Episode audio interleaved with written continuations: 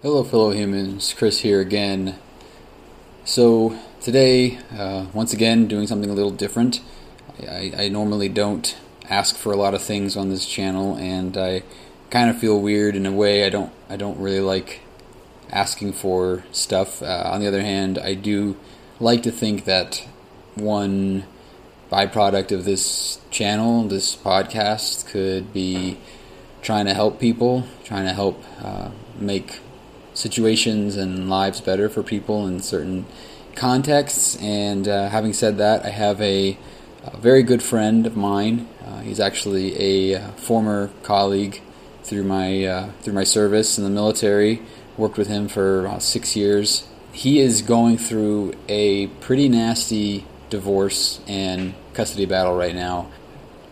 This mother is attempting to keep his uh, three kids completely out of his life. Um, she is basically holding them hostage and trying to get as much child support and or alimony that she can possibly get. She has deep pockets in her family.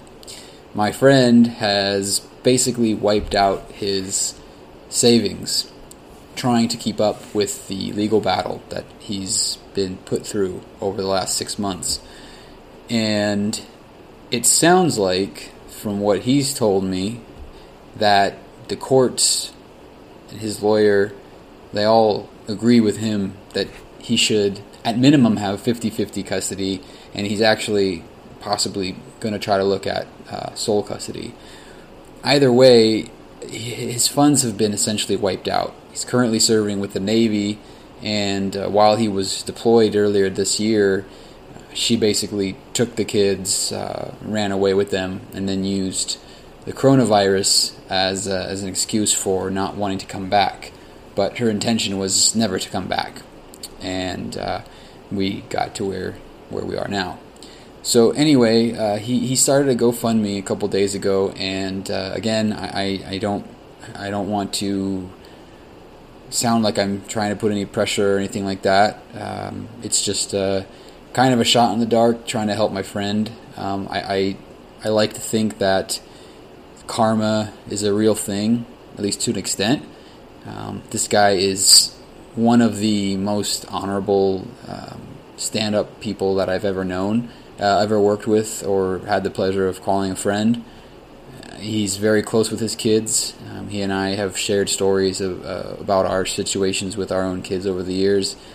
And he definitely doesn't deserve what's happening right now. When California had the Paradise Fires a few years back, a mutual friend of ours had his house burned down.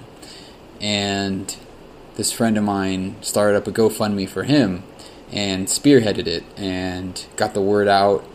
And uh, we shared it around. And he was able to more than raise uh, enough money uh, for my friend. And then, in fact, the friend had such a surplus from it that he was able to put that money back into the community to help rebuild his town. So having said that, I would just hope that maybe that, that we can get some of that good uh, good karma back over on, on his side now that he's he's on the other end of that uh, situation and needing our help. He's a very good friend of mine. And uh, if, if this can do any little bit to help him, then I figure it's worth a shot. Um, again, no pressure. I understand that everybody's going through uh, their own difficult situations right now. Uh, on the other hand, I know some of us got some stimulus checks that maybe maybe were uh, a little bit uh, of a surplus in, in a sense. So just a thought that I put out there. Um, I hope everybody's doing well, and uh, I uh, I hope that we can help Elliot Uh, get through this. All right, thanks a lot. I'll talk to y'all again real soon. Have a great rest of your day. Remember, don't be afraid to question the consensus.